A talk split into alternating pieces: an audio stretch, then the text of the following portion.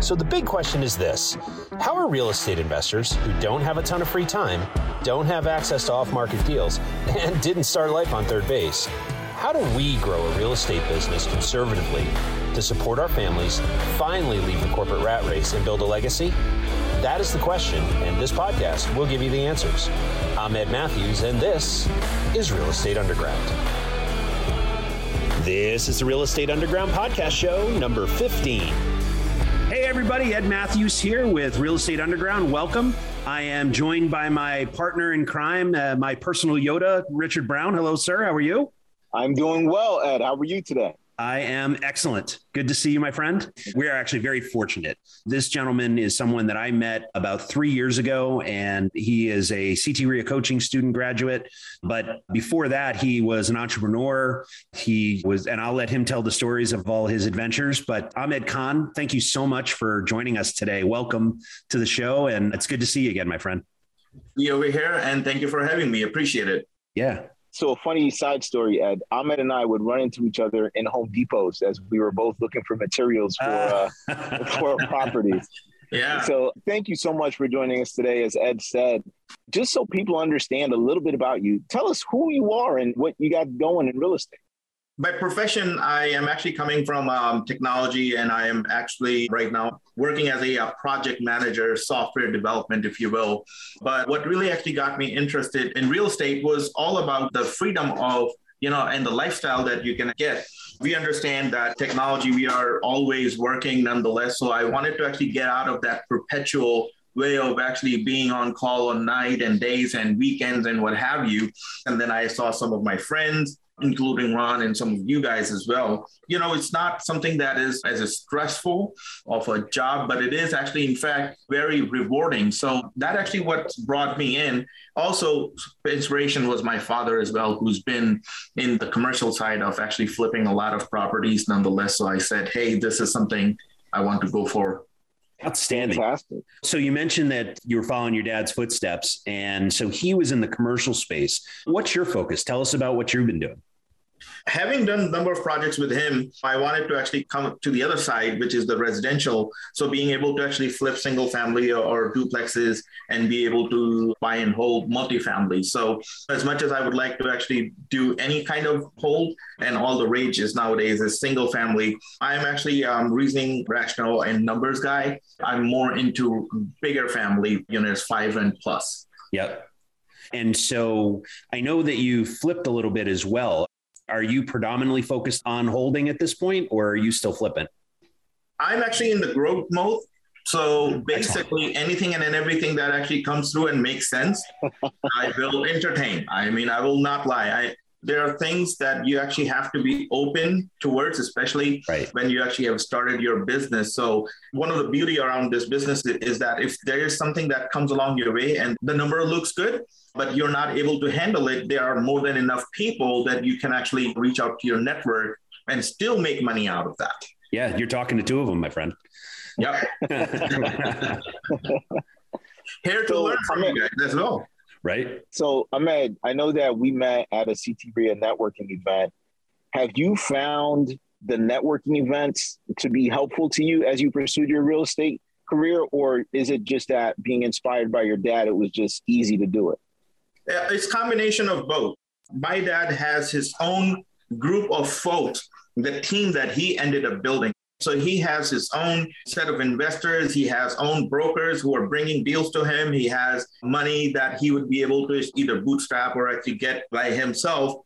But they are predominantly focused on gas stations and things of those lakes, right? So looking into the other side, it may or may not work for them. When I actually joined CT REIA, I was able to actually find that this is what my long-term strategy is, kind of aligned with with CT REIA's strategy in that sense. So we have multifamily, we have buy-in flip.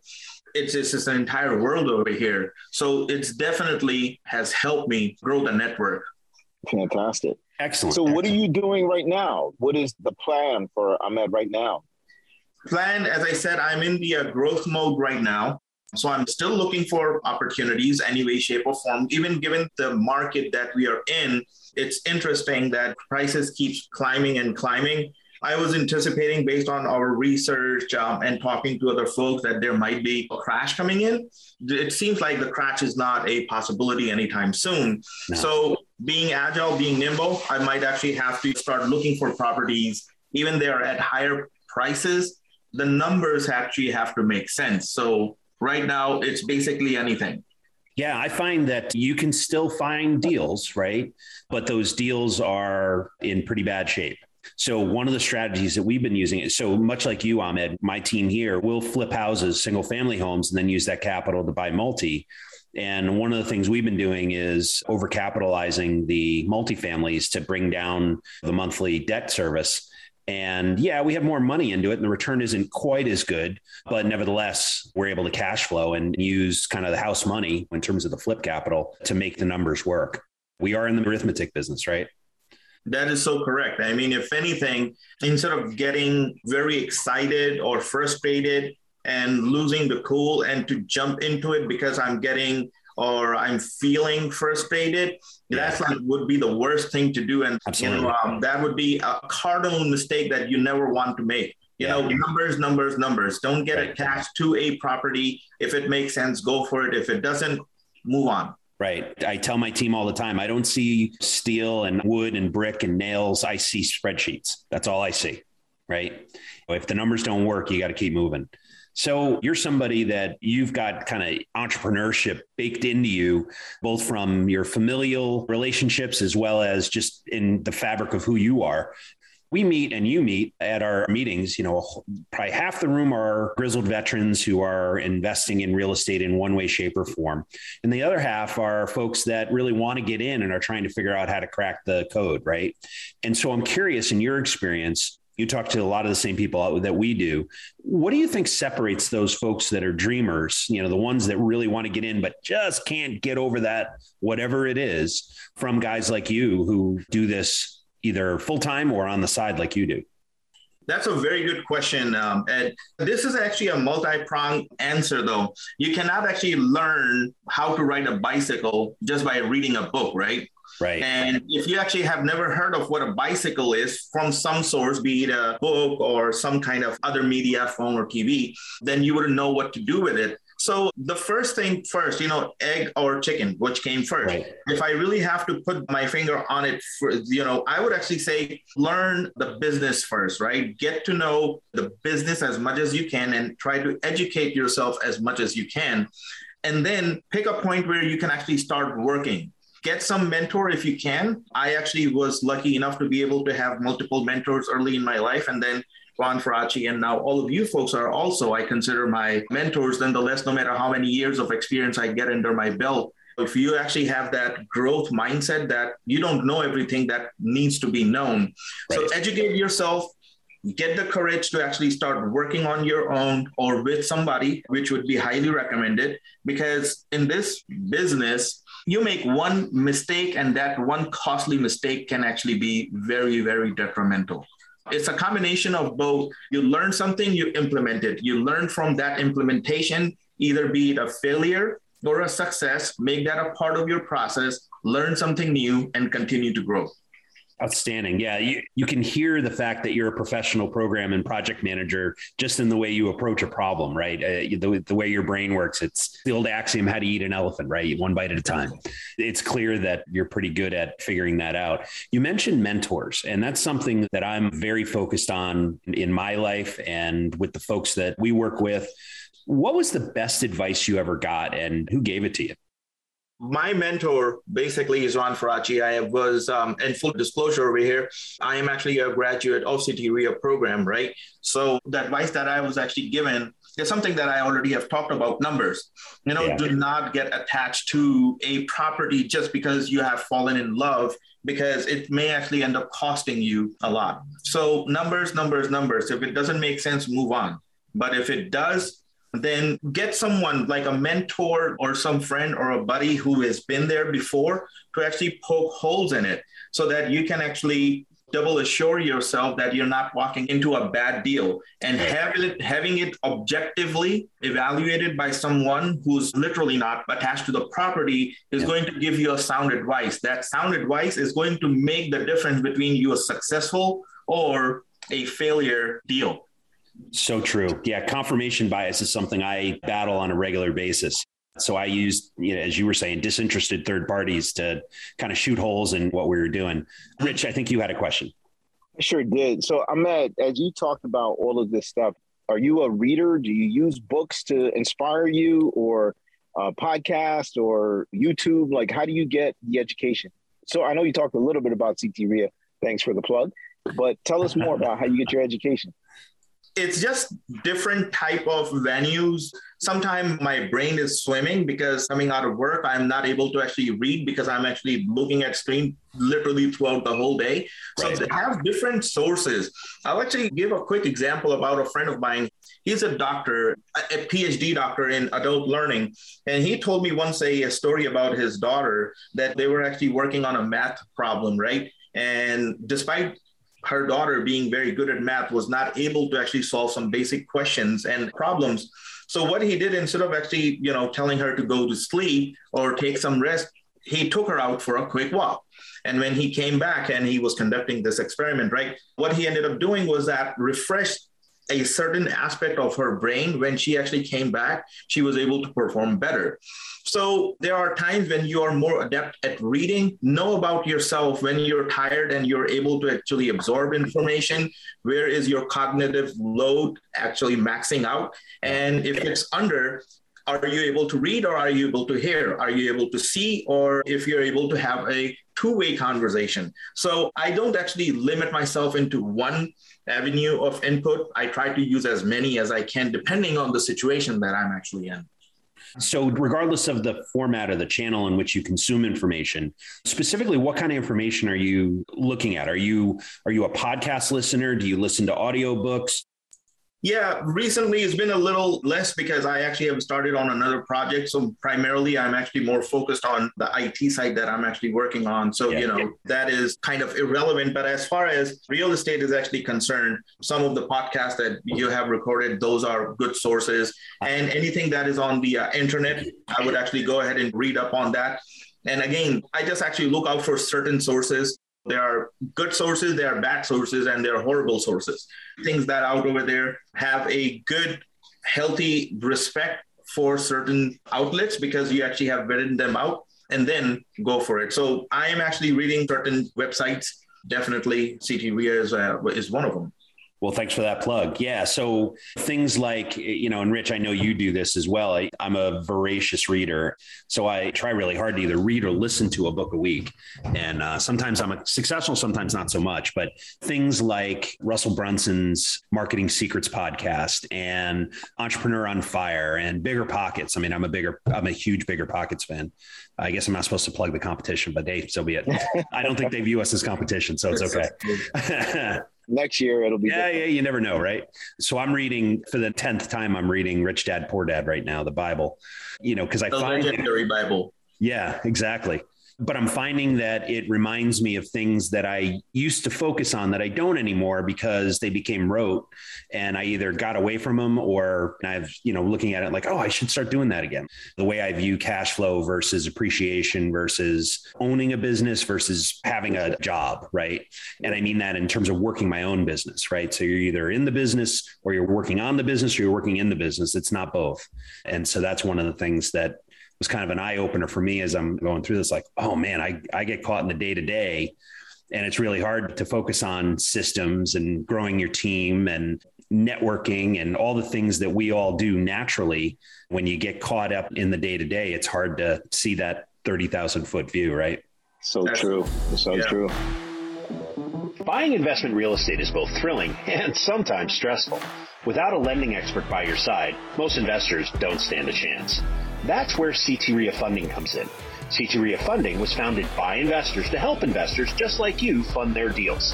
Whether you're buying a single family rehab, an apartment building, or really any investment property, our team will understand your deal and help you close quickly.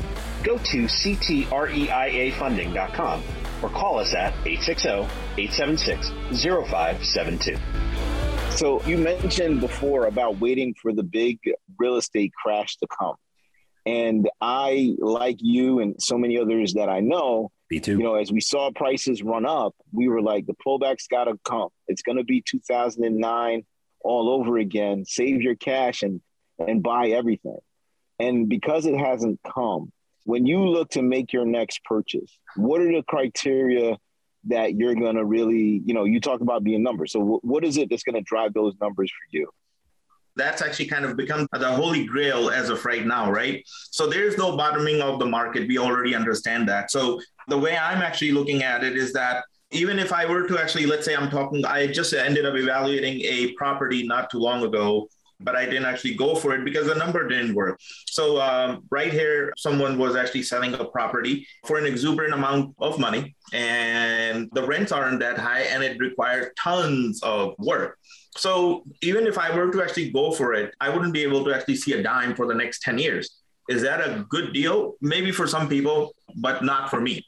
The criteria that I'm actually looking for is that, you know, I'm still looking for the same thing is that, you know, we should be able to actually make some good money, maybe not very big fat checks, but at least it has to have some positive cash flow the ROI is supposed to actually look good. So I, I, don't want to actually start pulling in all of these numbers, but it has to be a profitable deal. That's what I'm actually looking at right now. It's interesting. I think one of the things I want our listeners to understand is that, especially in this environment, cash flow is so critical. And mm-hmm. understanding when you underwrite a deal, will it cash flow? And focusing on that. I hear a lot of people on the internet talking about return on cash. And sometimes that's not the most important metric. Right. Because, Ed, as you said in some of your deals now, to be a little bit more conservative, you're leaving more cash in the deal, which means your returns go down. But that is your cushion. So if you are in a situation where you need to sell, you've got some protection there versus if you're 90, 95% leveraged on a deal, your return on cash is going to be fantastic. But if something happens, you don't have any equity to, to kind of cushion it. Yeah, boy, are you walking a tightrope if you're 95% leveraged, right? Absolutely. You're, praying Absolutely. everything goes exactly according to plan, and it never does. Ever. Spoken, spoken like you've had some experience in that. Yes, sir. Yes, sir, I do. So, Ahmed, so, when you look at cash flow, are you looking at it from an overall perspective or are you looking at it per door? How are you approaching that? I'm actually approaching it multiple ways, right? Uh, not only per door, but overall together, the deal actually has to make sense. That's the way I'm actually looking at it. Now, yeah. what I actually learned from CT REIA is that 250 to 300 dollars uh, is actually a good deal, but it's been a little while since I have been out. Those numbers may or may not work, but there has to be a cutoff line. I don't want to be leveraged 95 percent Right. You know, um, so I think everyone actually is a little different, and I think you know, a person like me may not be willing to actually take as much of a risk as opposed to some of the more seasoned individuals who have been there and they have enough cushion that if things go south with one property, they're not going to be on the road, right? So, uh, depending how big you are. But as far as I am actually concerned, I'm flexible being in the grocery side of the business, though. We never actually cared about how much is the gallon of milk is actually costing. When I was way back when starting with my dad, gallon of milk was like about 50 cents. Gas was like 97 cents, right? right. Showing your age right there. I know, right? I'm dating myself. But the thing is, though, we never concerned ourselves because we actually bought at a lower price. And as long as we are able to actually set a higher price and the difference, the spread, we are making our profit, that's right. that's where the game is. Same thing with the properties. A hundred thousand dollar property, if it's costing two hundred thousand dollars, as long as I'm not selling it for 149, Right. I'm doing good. So the basic tenets and the formulas remain the same. The only thing is now be able to actually find a deal where I would be able to buy it at a, a lower price and my ARV is actually going to support that. That's where all the crux and all the efforts are going into is to be able to find a good deal. Yeah.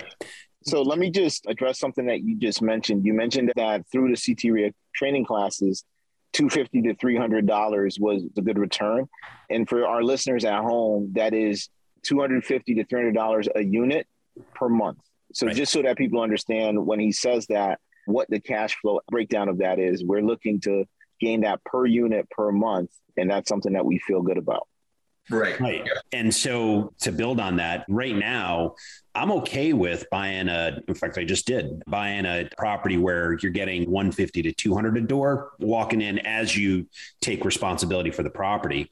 But the fact is, is that rents, at least here in Connecticut, are going absolutely parabolic. They are straight up right now and not sustainable. So you can't plan on that, but you can plan on a little bit of a bump. And so acquiring a property at 150, 200 dollars a door, knowing that within 90, 120, 180 days, as you upgrade the common areas, as you upgrade units, there's an additional 100, 200 plus per door per month available in the rent. You know it makes taking on those larger more expensive properties a little more straightforward right? And you know as ron says price is one factor but it's not the factor right? Because terms are just as important.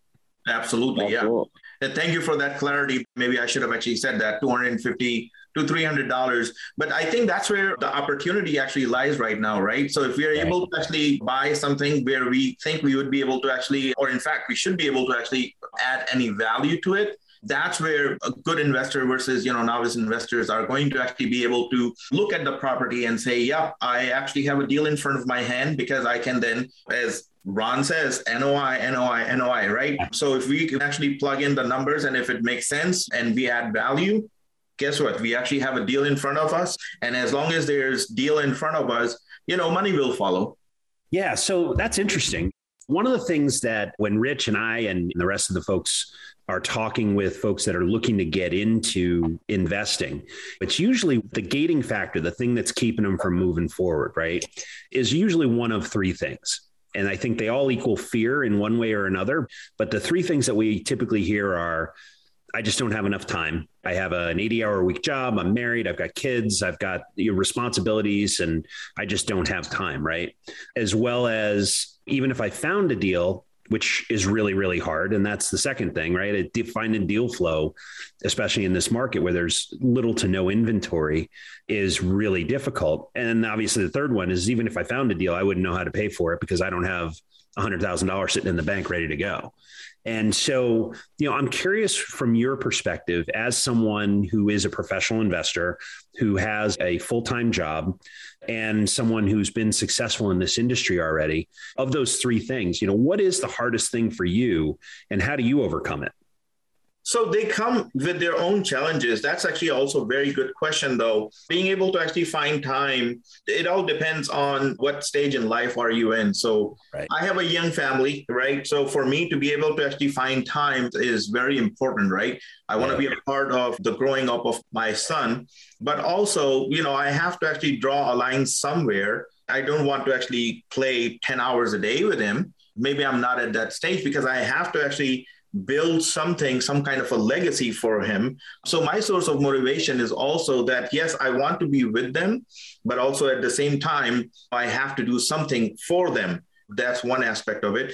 Finding deals is just basically being connected. Like you guys actually were generous and kind enough to actually invite me to this conversation, but it's due to the fact that I am also showing some interest. So it has to come from within. You have to t- find time yeah. Just like you have to find time to eat and sleep and do some basic stuff. If you put this as a secondary thing on a back burner, it's not going to come forward. You have to find time to be able to actually look for it, educate yourself. You have to find your time to be able to find deals. The second, if you're doing do the two of those things, I think the third one is how am I going to be able to come up with the money? I think that's actually a byproduct of all of your hard work and perspiration. Again, if the number works, you know the money will follow and especially nowadays you know if you really have a good deal that has numbers looking really really good then being able to actually find financing for it and all that good stuff becomes relatively easier yeah yeah, these days I find raising capital is probably the easiest of the three for me. Yeah. Same. There's a quote going around right now in real estate circles. I have more money than I have deals. Yeah. It just so simply true. means simply means the funds are there. It's finding the deals and providing the ROI on those yeah. investments that make it hard. Yeah. So Ahmed, man, thank you so much. This was really informative. Any parting words of advice for folks who want to get started? If anything, I can actually say is that don't sit on the sideline. Educate yourself and experiment yes. with it. You don't learn how to bicycle or ride a bike by just reading a book, as I mentioned. Start small, fail early, learn early, make that a part of your journey to become a successful investor, like the folks who I'm talking to and other folks who are listening to this. That is the only way you would be able to actually become what you want to actually become. And your imagination is your limit. You can be only two property owner or 200 property owner. It's totally up to you. But the first step is to actually start from somewhere. As far as the fears is concerned, it's not going to go away until you do it. In order to do it, educate yourself and surround yourself with mentors is something I would actually highly recommend. Absolutely. Hey, Ahmed, can I just make one small addition to what you said? Even when you've done it, the fear doesn't go away. That's true. my, I tell you, man, it my, means that my you're hand... out of your comfort zone, and if you're out exactly. of your comfort zone, that means you're growing, and if you're growing, then that's actually a good thing in my books. Yeah, and yep. it, I tell people all the time, my hand shakes on every contract I sign to this day, and I've bought I don't know how many properties at this point. It's been many. I just made an offer today, and I am nervous as nervous can be. Yeah. So listen, we're, we're always scared, but it shouldn't stop you from making an offer. That's it. Courage is you're still afraid, but you do it anyway, right? Absolutely. Exactly. So, Ahmed, we're coming to the end here. And I, again, like Rich, I want to thank you for your time today. If somebody wants to get in touch with you, what's the best way to do that if they want to hear more about your story? Sure, absolutely. You can actually call me at my number. The name of the company that I have is Allied REI. So the email address is allied, A L L I E D, R E I, as in like real estate investors, dot LLC at gmail.com. And you can call me at 860 909 0770. Ahmed Khan, thank awesome. you very much for bringing your wisdom and your experience and frankly your time. We're grateful that you Likewise. I know how busy you are. So thank me. you. I really appreciate it, Ed, Richard, and the entire team who's actually making these podcasts available to everybody else for the betterment of community. I really appreciate that. Thank you. Thank you. Thank you. Thank you. Well, this is Ed Matthews signing off for Real Estate Underground. Rich, thank you. Always a good to see you. Ahmed, thank you again. And signing off. This has been the Real Estate Underground podcast, a CT REIA presentation. Don't forget to rate, subscribe, and share this podcast with your friends. If there's a specific topic you want us to cover, post it in the comments. For more information on the Real Estate Underground podcast or CT REIA, go to realestateundergroundpodcast.com or ctria.com. Until next time, happy investing.